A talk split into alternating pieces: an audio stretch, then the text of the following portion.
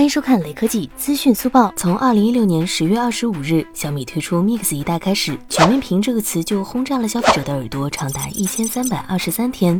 如今，它的最后一道难关终于要被国产厂商攻破。国内屏幕厂商维信诺宣布将推出全新的屏下摄像头解决方案，并且马上就可以量产。这意味着搭载屏下摄像头的真全面屏旗舰很快就会和我们见面。实际上，我们不是第一次听到有关屏下摄像头的新闻。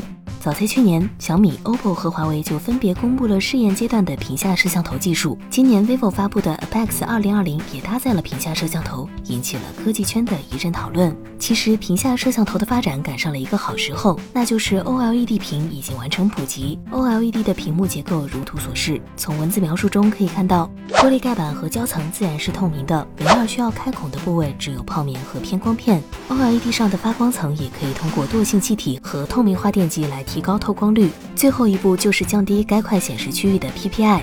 只要发光分子排布的密度变小，光线就越容易透过 OLED 的发光层。由于摄像头开孔部位本身位于屏幕顶部，且显示面积较小，用户不会对摄像头周边的显示素质下降过多留意。在这些技术的基础之上，各家选择了不同的解决方案。OPPO 在摄像头的位置上加了一块投影器。这样，在手机正常使用的时候，通过透镜和投影，可以在这片区域投射屏幕内容；而拍照时，投影自动消失，摄像头正常运转。但缺点就是投影模组和拍照模组加起来，元器件稳定性不好，以及投影模组对成像的遮挡。小米则是直接将摄像头周边透明化，只要在拍照，该片摄像头区域就会自动透明不发光；正常使用的时候，则会变回原来的颜色。也就是说，小米屏下摄像头在拍照的时候，你还是会看到屏幕有一小块变黑的区域。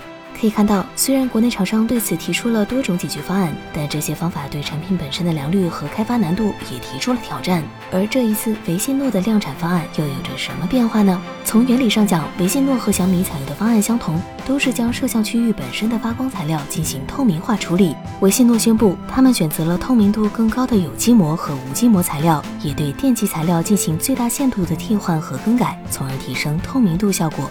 其中的技术难点莫过于屏幕拍摄时的衍射和眩光。当光线穿过屏幕的时候，往往会发生衍射现象，这会导致成像效果变差。维信诺表示，他们已经提出了初步的解决方案，更换了透明区域的排线走向，最大限度地提升自拍效果。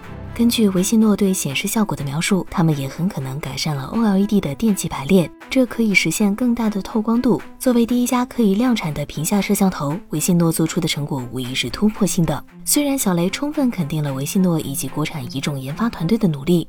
但也要说明，目前的屏下摄像头的成像效果距离好用还差得比较远，尤其是在穿孔屏已经基本解决孔径大小的当下，前置摄像头若要赶上主流市场需求，还需要至少一年的时间。好了，本期视频结束，喜欢本期视频的小伙伴不妨一键三连，我们下期再见。